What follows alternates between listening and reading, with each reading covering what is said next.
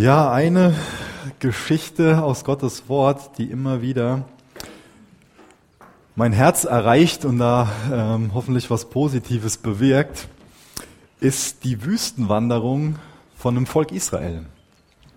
Warum ist das so? Ich denke, weil ich mich oft darin wiederfinde.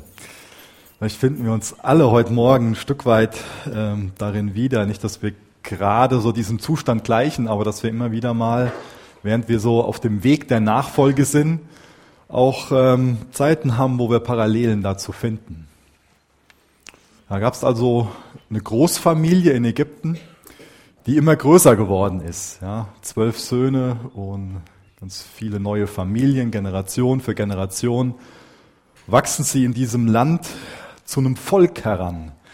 Und der Pharao findet das total bedrohlich. Und deswegen werden sie versklavt. Ab sofort müssen sie für ihn schuften, Sklaverei. Aber Gott hat einen Plan mit ihnen. Gott hat sie berufen, sein Volk zu sein. Er will sich dieses Volk zu seinem Eigentum machen. Er will dieses Volk gebrauchen, dass durch ein Nachkommen von ihnen die ganze Erde gesegnet wird. Durch die Nachkommen soll der Erlöser auf die Welt kommen, Jesus. Und Gott sieht den Zustand von seinem Volk von dem Volk, welches er erwählt hat in Ägypten, die Sklaverei. Und er führt sie aus diesem Land heraus, er befreit sie aus der Sklaverei, hat ihnen ein Land versprochen, was von Milch und Honig fließt und will sie auf direktem Weg in dieses Land führen. Und in dieser Geschichte finde ich mich, wie gesagt, oft wieder. Wir viele von uns wissen wahrscheinlich, dass es nicht so gut funktioniert hat mit diesem direkten Weg von Israel nach, äh, von Ägypten nach Israel. Vertausche ich das schon. Sondern dass die jede Menge extra Runden gedreht haben. Auf dem Weg dahin ähm, fangen die ganz schnell an, sich zu beklagen. Dabei haben sie erst Gottes Eingreifen massiv erlebt. Ja, da gab es in Ägypten dann diese zehn Plagen, und endlich hat dann ähm, der Pharao gesagt, okay, ihr könnt, ihr könnt los. Und äh, dann werden sie nachher verfolgt von dieser mächtigen Armee. Und auch da greift Gott immer wieder ein. Und uns sollte das doch verblüffen, weil wir, wir sehen immer wieder in dieser Geschichte, dass Gott seine Fürsorge zeigt. Wir sehen immer wieder, dass, dass er eingreift, dass er handelt dass sich das Volk Israel gar nicht anders irgendwie das, die, die, die Geschehnisse erklären können, also sie sagen können, hier hat Gott eingegriffen, hier hat uns Gott befreit. Und trotzdem fängt das Volk an, so, ach, die Fleischtöpfe in Ägypten war eigentlich ganz lecker. Ziemlich krass, wenn wir darüber nachdenken, dass, dass das Sklaverei bedeutet hat. Ja? Und auf einmal wird das äh, Schlechte ausgeblendet und die haben nur noch dieses Positive aus diesem Land im Sinn. Und zweifeln an Gottes Fürsorge und an seiner Güte, haben ihn nicht mehr im Blick. Und dann 40 Jahre lang extra Runden durch die Wüste. Ich denke, ein anderes Bild, was diesen Zustand ganz gut beschreiben kann, ist ein Leben zwischen Karfreitag und Ostern. Zwischen auf der einen Seite Kreuzigung und Auferstehung von Jesus. Zwischen Tod und Leben. Und ein Kapitel, das das besonders behandelt, so diese Folge der Auferstehung, das ist 1. Korinther 15. Da werden wir heute Morgen nicht ganz durchgehen, aber ich werde mir so ein paar Verse da rausnehmen, die uns äh, daran erinnern sollten, dass wir nicht unser Leben damit zubringen müssen, auf so einer endlosen Schleife in der Wüste zu sein, sondern dass wir nach der Auferstehung leben dürfen. Dazu will ich uns heute Morgen Mut machen, dass wir nicht so verzweifelt leben wie die Jünger. Für die Jünger muss das ja grauenvoll gewesen sein. Sie haben quasi ihr Leben gegeben, haben ihr Zuhause hinter sich gelassen, ihren Beruf, alles Mögliche sind diesem Rabbi aus Nazareth nachgefolgt, sind Jesus nachgefolgt. Und sie sind davon ausgegangen, das ist der König der Juden, das ist der Messias, das ist derjenige, der sein Volk retten wird. Und dann stirbt Jesus. Es ist ja für uns nur verständlich, dass ähm, wir das nachvollziehen können, dass, dass die betrübt waren. dass die am, am Ende waren. Und genauso sind wir vielleicht heute schon mal, dass wir irgendwie den Eindruck haben, dass, dass Gott tot ist, dass Jesus tot ist. Aber ich will uns heute Morgen Mut machen, ein Leben nach der Auferstehung zu führen. Ein Leben, wo wir diese Zuversicht haben, das Grab ist leer und Jesus lebt. Er steht zu seinem Wort. Wir können darauf bauen, auf seine Güte, auf seine Gnade. Auch wenn wir das vielleicht gerade nicht so übelst erleben in, in unserer Gegenwart, dass er gütig ist, dass er uns versorgt, auch wenn wir das gerade vielleicht nicht sehen, ist das eine Wahrheit, wird er zu seinem Wort stehen. Ein Leben nach der Auferstehung. Ich habe das mal eingeteilt in drei Punkte. Zum einen geht es zuallererst darum, dass wenn wir ein Leben nach der Auferstehung leben wollen, dass dann Gnade so unser Antrieb ist, dass das dann auch ein Leben der Hingabe ist und dass das ein Leben ist, was nicht vergeblich ist. Ihr könnt gern schon mal aufschlagen in 1. Korinther 15, Vers 10. Und bevor ich den Vers lese, bete ich noch mit uns. Jesus, danke für dein Wort. Danke, dass wir, wenn wir in deinem Wort lesen und uns damit auseinandersetzen, auch wieder ganz neue Hoffnung fassen können und Zuversicht. Danke, dass uns dein Wort immer wieder zu dir führt, zu deinem Kreuz und auch das Bewusstsein schenkt, dass das Grab leer ist, dass du auferstanden bist, dass du lebendig bist, dass du zu deinem Wort stehst. Jesus, führ uns heute Morgen ganz neu ans Kreuz, führ uns vors leere Grab und hilf du uns, ein Leben zu leben nach der Auferstehung. Ein Leben, was dich ehrt, ein Leben, was auf dich ausgerichtet ist, was nicht irgendwie auf was Irdisches ausgerichtet ist, sondern was, was sich nach himmlischen Dingen sehnt, was auf das Ewige ausgerichtet ist, was auf dich ausgerichtet ist und was dich dadurch ehrt. Amen.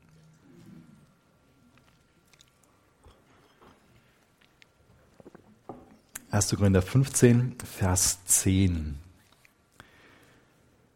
Ein Leben nach der Auferstehung ist ein Leben mit der Gnade als Antrieb. Aber durch Gottes Gnade bin ich, was ich bin, sagt da der Apostel Paulus. Und seine Gnade, die er an mir erwiesen hat, ist nicht vergeblich gewesen, sondern ich habe mehr gearbeitet als sie alle. Jedoch nicht ich, sondern die Gnade Gottes, die mit mir ist. Momentan befinden wir uns ja ähm, auf einer Reise durch das Matthäusevangelium. Ähm, es geht normal Vers für Vers gerade durch die Bergpredigt. Und da begegnen wir immer wieder den Schriftgelehrten, die Gottes Wort falsch auslegen, falsch interpretieren. Sie kannten das Wort an sich sehr gut, aber sie kannten Gott nicht. Dramatisch, zu was für, was es für Konsequenzen hat. Und auch wichtig, dass wir diese Wahrheit betonen, dass es möglich ist, Gottes Worte zu kennen, ohne Gott selbst zu kennen. Und wenn wir Gott selbst nicht kennen, werden wir auch ganz viele Fehler dabei machen, wenn wir versuchen, sein Wort zu verstehen. Die Schriftgelehrten, die hatten ein ganz falsches Verständnis von dem Thema, was Paulus hier so betont, von dem Thema Gnade, auch von dem Thema Vergebung, von dem Thema Erlösung, hatten die ein ganz anderes Denken drüber. Heute haben wir jetzt einen Taufgottesdienst.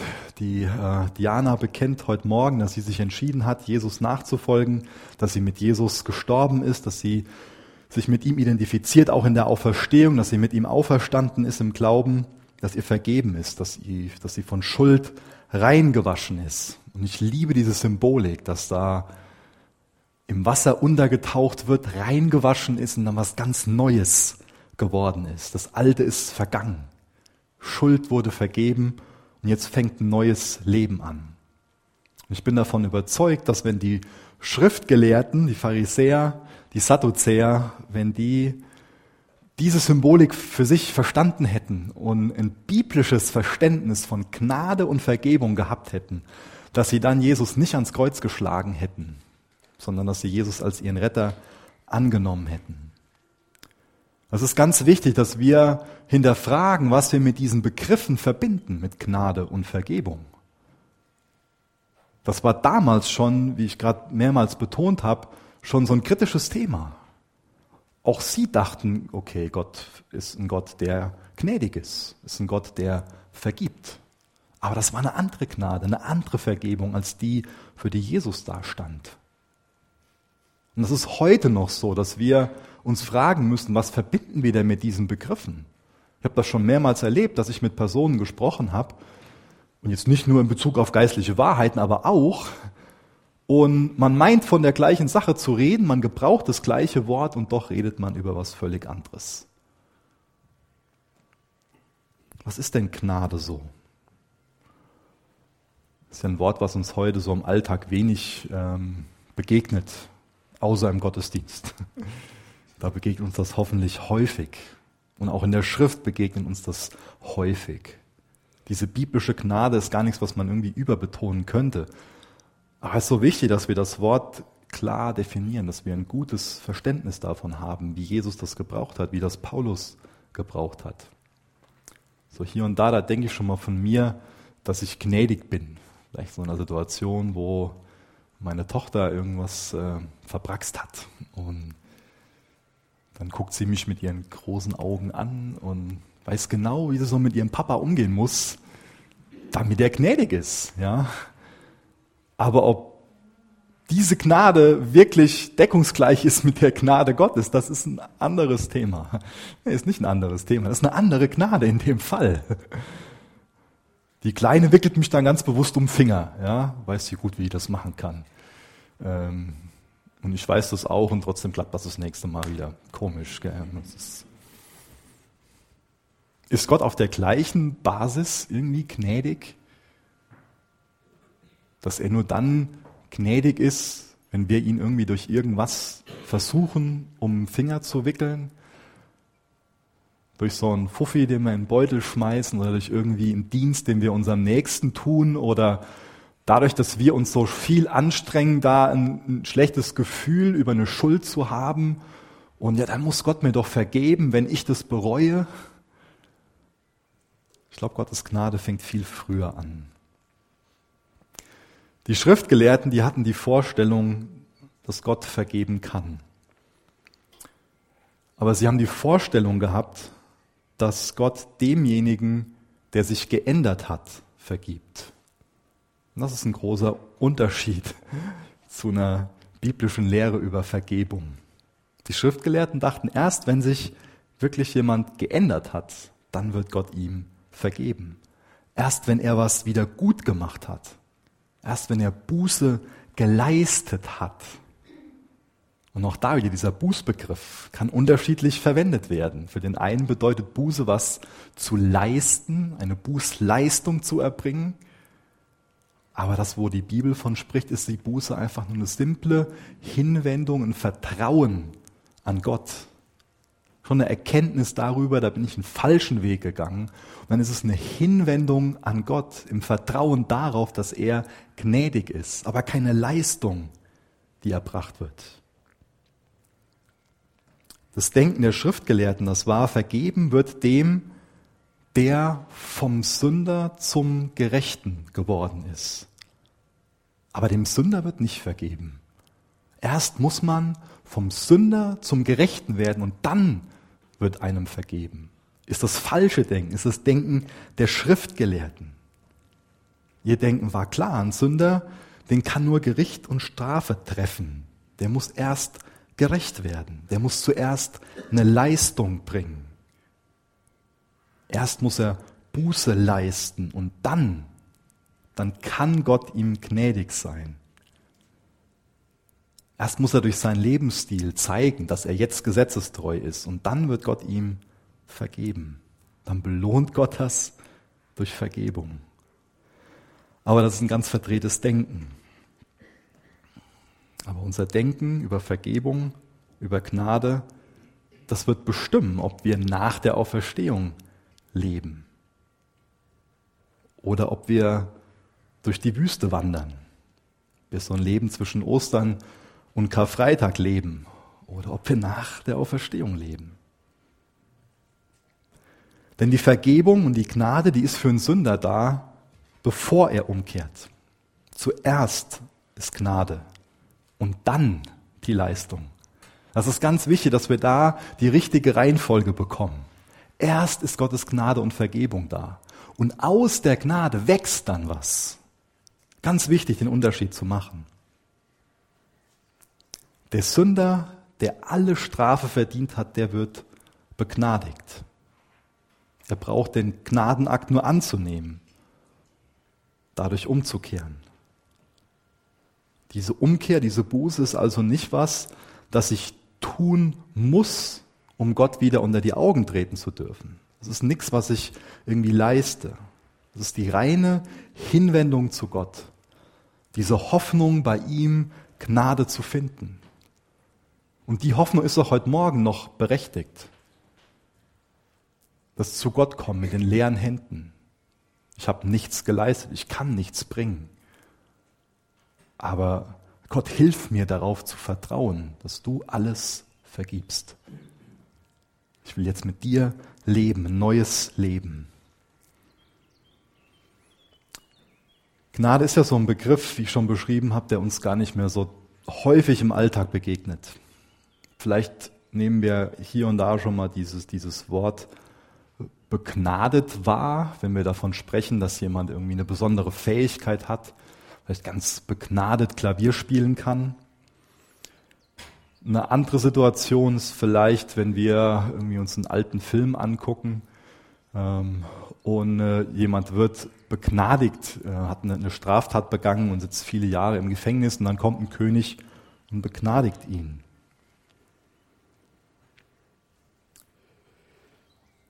Jemand, der begnadigt wird, der hat eine Strafe verdient. Ist uns das bewusst, dass wir vor Gott begnadigt, von Gott begnadigt werden, wenn wir uns ihm zuwenden? Oft betonen wir Evangelikalen ja so sehr, dass äh, Gnade so ein unverdientes Geschenk ist.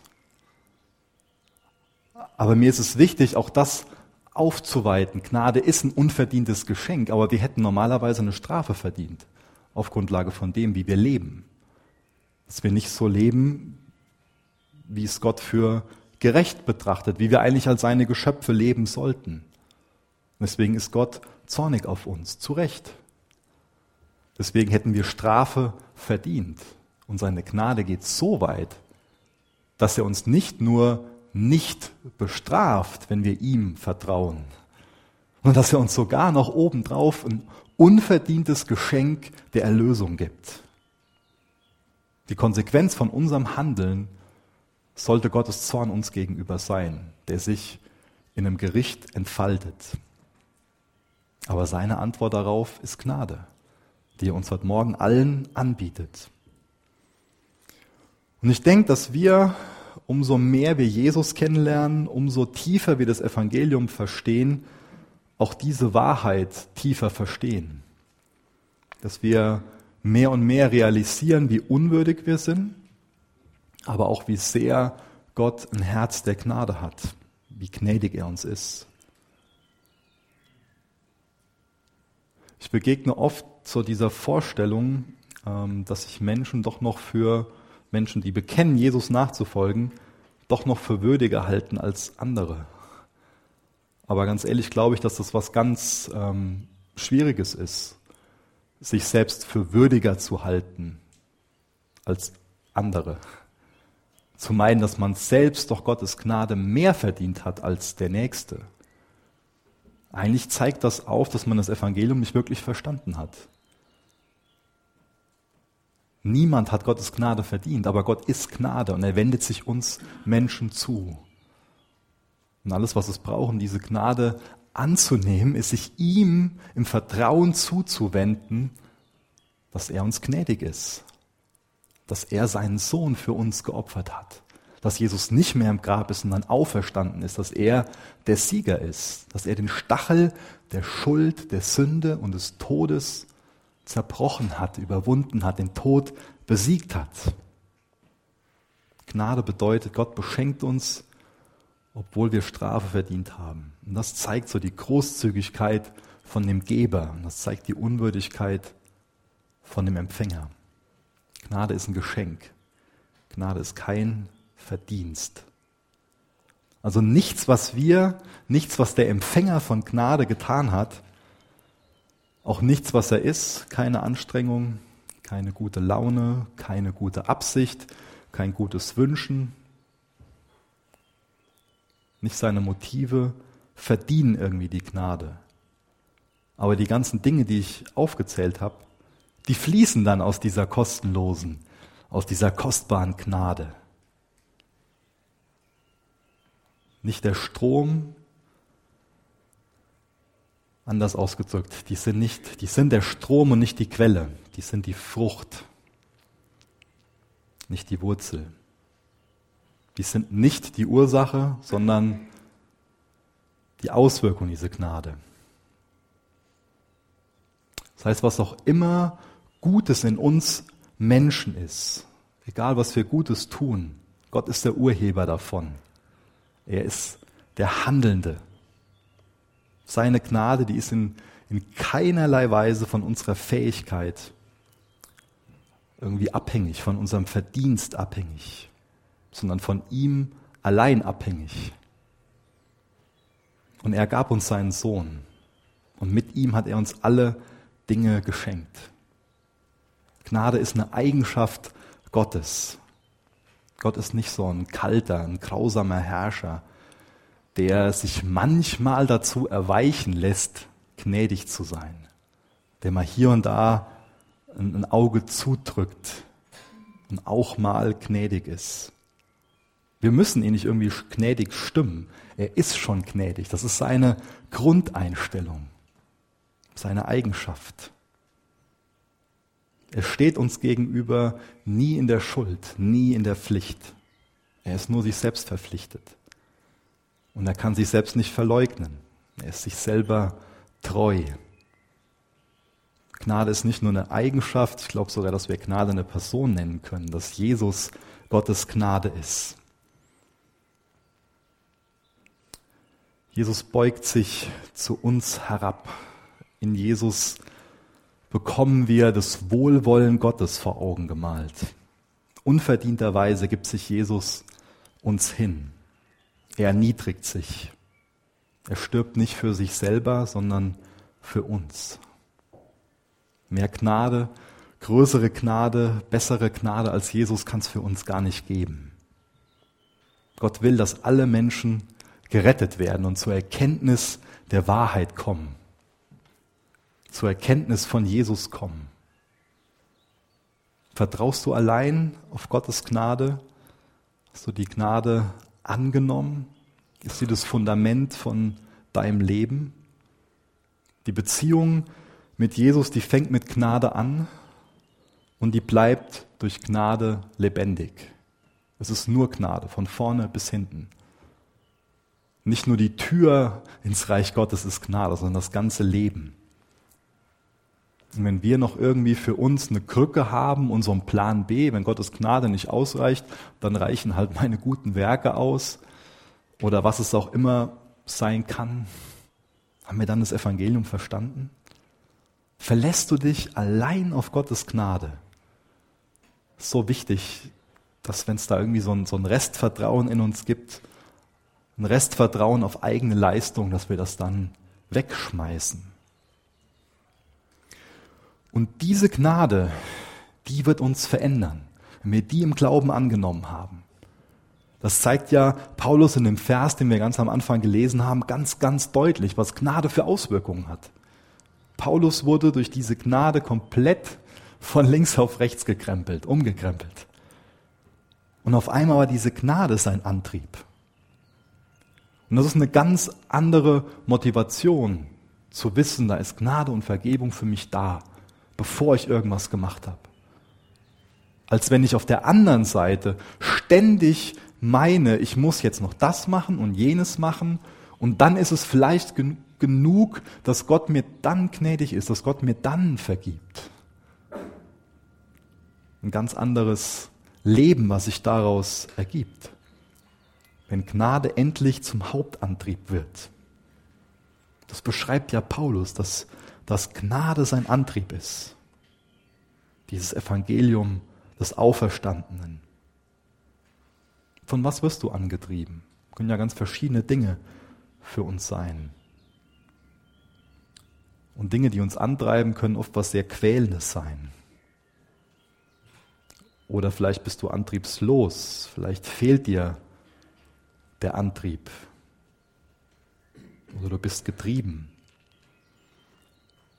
Aber die Gnade ist für uns so der perfekte Motor. Die bringt uns voran, aber die sieht uns auch als begrenzten Menschen. Die verheizt uns nicht auf einmal, sondern trägt uns durch, gibt uns Kraft. So müssen wir uns auch immer wieder zurufen lassen, dass wir uns an Gottes Gnade genügen lassen. Diese Gnade, die ist niemals aufgebraucht, die hört niemals auf. Und ich glaube, je kostbarer sie für dich wird, umso mehr Kraft gibt dir Gott durch diese Gnade, umso mehr Kraft entfaltet sie. Je mehr wir erkennen, wie unverdient Gottes Gnade für uns ist, umso mehr werden wir uns ihm hingeben. Umso mehr kann Gott uns dadurch neu machen, umgestalten in sein Bild. Desto stärker wird Gottes Gnade zu einem Antrieb.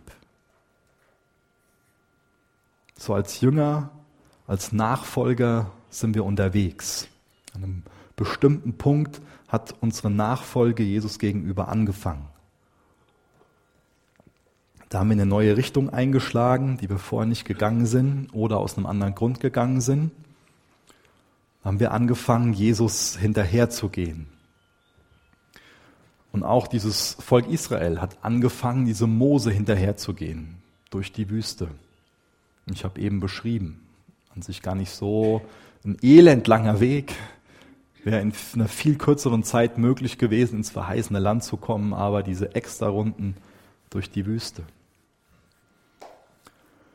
Durch Mose rettete Gott alle Menschen, die ihm glaubten und deswegen dem Mose hinterhergegangen sind, auf ihn hörten. Und Jesus ist der bessere Mose.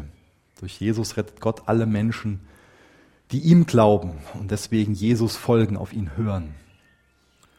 Und das ist der, der bessere Auszug aus Ägypten, ein großer Auszug der Menschen aus der Sklaverei der Sünde hinein in das versprochene Land, endlich ein erneuerter Mensch, eine neue Schöpfung. Die Gnade, die hält uns auf diesem Weg in der Nachfolge Jesu. Aber wir folgen Jesus nicht automatisch nach. Das heißt, wir sollten nicht dieses Bild im Kopf haben, dass ähm, ja, jetzt vorher ein anderes Betriebssystem auf der Platte war und äh, dann durch Jesus wird jetzt ein neues Betriebssystem äh, aufgespielt und dann ist automatisch alles neu. Ja? Dann ist quasi das alte Betriebssystem vergessen und das neue läuft ganz automatisch. Und wir sollten das eher als einen Weg verstehen, wie bei dem Volk Israel. Die waren auf dem Weg. Und da wäre ein direkter Weg möglich gewesen, aber die sind abgeirrt. Und genauso ist es für uns möglich, den Weg zu verlassen. Deswegen machen wir das bewusst und unbewusst dass wir neben dem Weg der Gnade gehen. Und deswegen ist es so wichtig, dass wir auch verstehen, dass wir als Christen aus der Gnade allein leben. Und das wird uns dann zu Umkehrern machen. Ja, vielleicht ein komisches Wort, vielleicht gibt es das auch gar nicht. Aber so wichtig, dass wir uns als Umkehrer verstehen, dass das was Beständiges ist. Für mich zurück zu der Gnade. Nicht nur dieses Eingangstor in das Reich Gottes, sondern es ist wieder ständig was. Deswegen sind wir heute Morgen hier. Deswegen kommen wir im Lobpreis zu Gott, um da mit Dingen konfrontiert zu werden, um an die Gnade erinnert zu werden, um umzukehren, zurückzukommen zu ihm. Deswegen beten wir, um Gott zu begegnen, um wieder umzukehren, auf den Weg zu gehen, wieder uns zu fragen, stehe ich denn mit beiden Füßen auf dem Weg der Gnade und gehe ich denn nach vorne im Vertrauen auf Jesus? so wichtig, dass wir immer wieder in Gottes Wort gehen. Warum?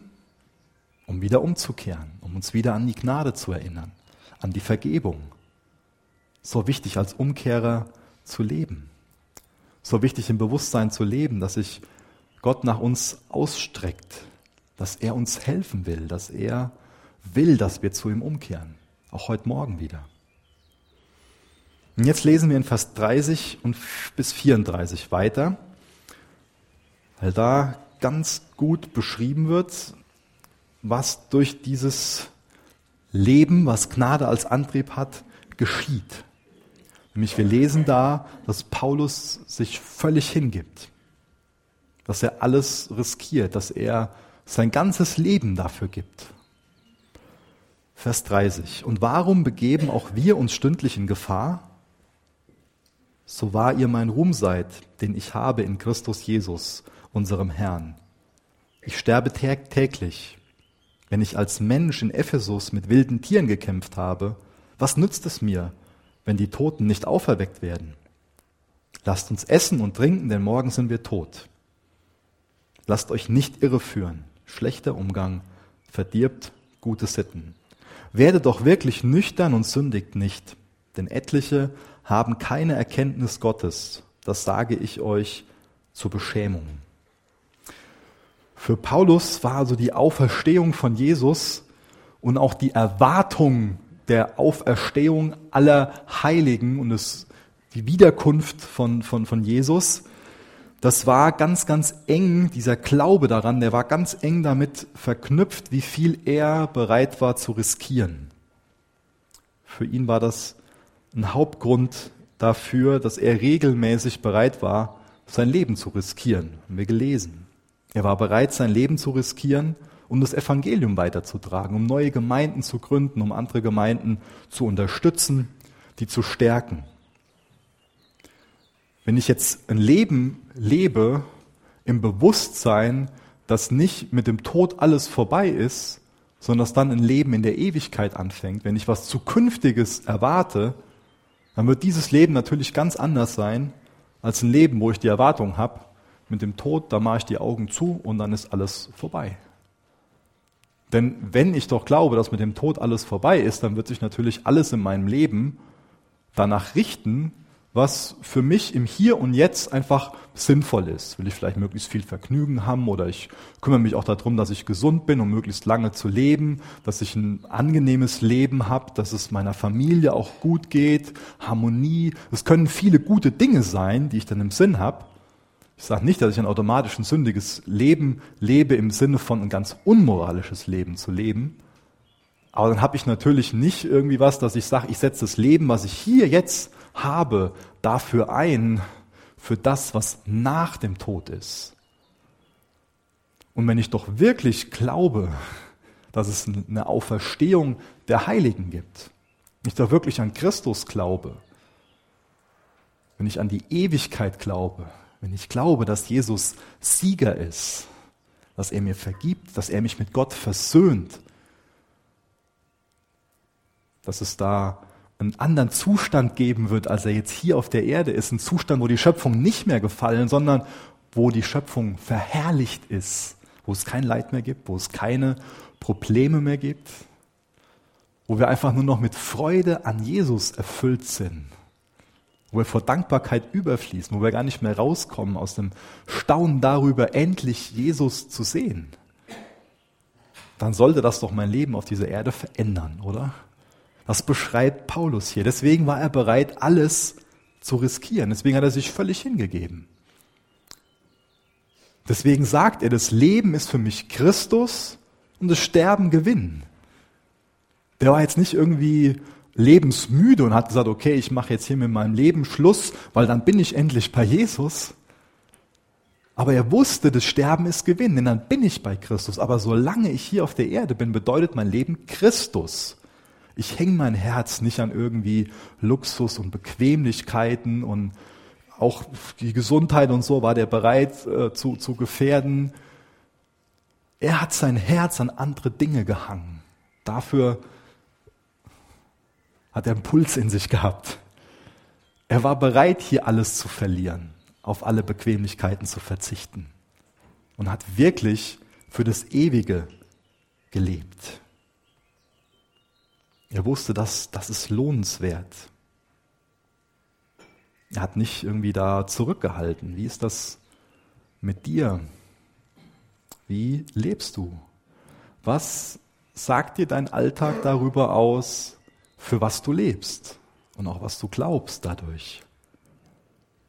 Lebst du eher so, als ob mit dem Tod alles vorbei ist und im Hier und Jetzt möglichst viel Bequemlichkeit oder irgendwie das nächste High, irgendwas, äh, eine besondere Erfahrung, weiß nicht, was es für dich vielleicht ist.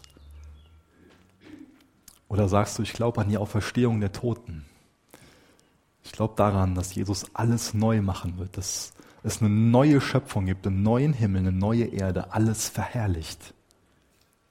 Und das sollte doch der Gedanke sein, der uns absolut fasziniert, wo wir wissen, Jesus bietet uns ein Leben an, was so von Sinn geprägt ist. Da ist was, wo, was er uns anbietet, wo es sich wirklich für lohnt zu leben, wo es sich wirklich lohnt, das Herz dran zu hängen, für zu opfern, sich hinzugeben, auch dafür zu leiden. Das sagt uns Paulus hier. Es lohnt sich dafür zu leiden, Einschnitte hinzunehmen. Lebst du und arbeitest du für die Ewigkeit, für dieses verherrlichte Leben?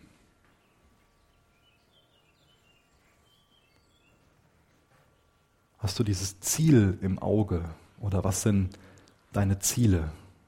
Wo schlägt dein Herz für? Wofür stehst du morgens auf? Ich glaube, dass wenn wir einen neuen Himmel, eine neue Erde erwarten, dass wir uns dem auch hingeben, dass das Konsequenzen für unseren Alltag hat. Wir lesen noch den Vers 57 und 58, ein herrlicher Schluss. Nämlich so ein Leben, das ist nicht vergeblich. Das ist nicht vergeblich. Vers 57 und 58. Gott aber sei Dank, der uns den Sieg gibt durch unseren Herrn Jesus Christus. Darum, meine geliebten Brüder, seid fest, unerschütterlich, nehmt immer zu in dem Werk des Herrn, weil ihr wisst, dass eure Arbeit nicht vergeblich ist im Herrn. Das sind die Schlussworte, das ist das Fazit von Paulus an die Korinther. Es gibt eine Auferstehung. Und deswegen ist eure Arbeit für den Herrn nicht umsonst. Deswegen seid standhaft, seid unerschütterlich, lasst euch nicht umwerfen. Und wenn ihr euch habt umwerfen lassen, dann steht wieder auf, dann steht heute Morgen wieder auf. Dann geht heute Morgen zum Kreuz, dann lasst euch heute Morgen vergeben, was man Jesus aus dem Blick hatte und nur auf das Irdische. Dann ist es heute Morgen möglich, auf diesen Weg zurückzugehen ganz neu mit, mit beiden Füßen fest in der Gnade zu stehen. Zu wissen, ja, ich bin unwürdig, aber Gottes Vergebung, die ist für mich da. Seine Gnade, die ist für mich da. Die rettet mich. Nicht meine Leistung, sondern seine Gnade, die rettet mich.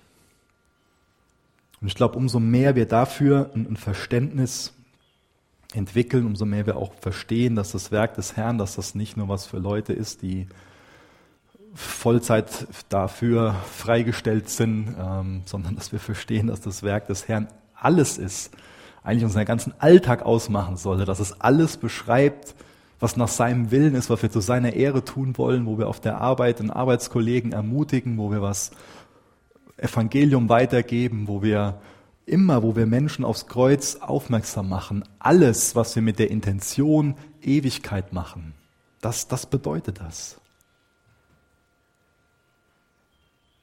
Es wird dieser Tag des Herrn kommen.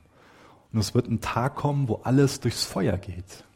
Und auf der einen Seite kann uns das Angst machen, denn da wird alles vergehen, wo wir nur für das Irdische gelebt haben. Aber das kann uns auch Mut machen, weil es ist jetzt möglich, nicht nur für das Irdische zu leben, sondern für ein höheres Ziel zu leben, für das Ewige zu leben. Und auch die Werke gehen durchs Feuer und werden sogar noch veredelt und wir finden das in der Ewigkeit wieder. Was für eine faszinierende Vorstellung, oder? Wir müssen nicht mehr hier irgendwie nur in der Mühle treten und uns wie ein Hamster im Hamsterrad sehen, sondern dürfen in dieses Rad der Gnade einsteigen für was Sinnvolles Leben. Und ich glaube, dabei brauchen wir einen langen Gehorsam in dieselbe Richtung. Dabei müssen wir wissen, dass wir oft nicht Ergebnis am gleichen Tag haben. das ist eine Sache, wo ich, glaube ich, hier und da dran, dran scheitere. Dass man nicht diesen langen Gehorsam in dieselbe Richtung hat, sondern von jetzt auf gleich Ergebnisse haben will. Und da gibt's vieles, was mir hier angeboten wird, wo ich dann jetzt auf gleichen Ergebnis im Sinn von Vergnügen habe. Aber das ist dann nichts, was ich irgendwie in der Ewigkeit wiederfinden werde. Ich glaube, dass wir so das, das Sprunghafte was wir vielleicht noch so durch unsere Jugend an uns haben, dass wir das ein Stück weit äh, verlieren sollten. Und wir brauchen diesen langen Gehorsam in dieselbe Richtung. Dieses Vertrauen auf Christus, dieses Gegründetsein in ihm. Ein Schritt nach dem, nach dem anderen, der Nachfolge ihm gegenüber. Dürft gerne noch mit mir aufstehen. Ich will gerne zum Abschluss mit uns beten.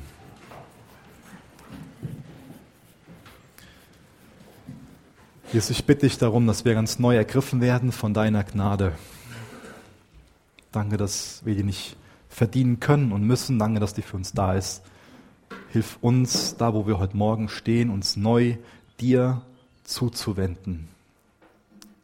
Im Vertrauen, in der Hoffnung auf deine Gnade. Ich bitte dich, dass die Frucht davon ist, dass wir uns dir hingeben, dass wir sehen, dass das ein Leben ist, was sich lohnt, was nicht vergebens ist. Danke, dass wir wissen dürfen, dass die Ewigkeit auf uns wartet, wenn wir auf dein Opfer vertrauen, wenn wir dir vertrauen, dass du dich mit unserer Schuld befasst hast, dass du die getilgt hast. Jesus, ich bitte dich, dass du uns allen davon abhältst, dass wir irgendwie versuchen, was zu verdienen, diese Gnade zu verdienen, wo wir irgendwie eine, eine Krücke haben durch Werke oder was es auch immer ist dann konfrontiert du uns da mit unserem falschen Handeln, unserem falschen Denken. Führ du uns in eine echte Umkehr zu dir hin. Mach, dass wir uns völlig auf deine Gnade verlassen. Danke, dass dein Geist heute Morgen mit uns noch nicht am Ende ist, sondern wirk du an unseren Herzen durch das Zeugnis, durch die Taufe, durch die Lieder, durch die Gemeinschaft. Sei du verherrlicht durch das, was du heute Morgen hier tun willst. Amen.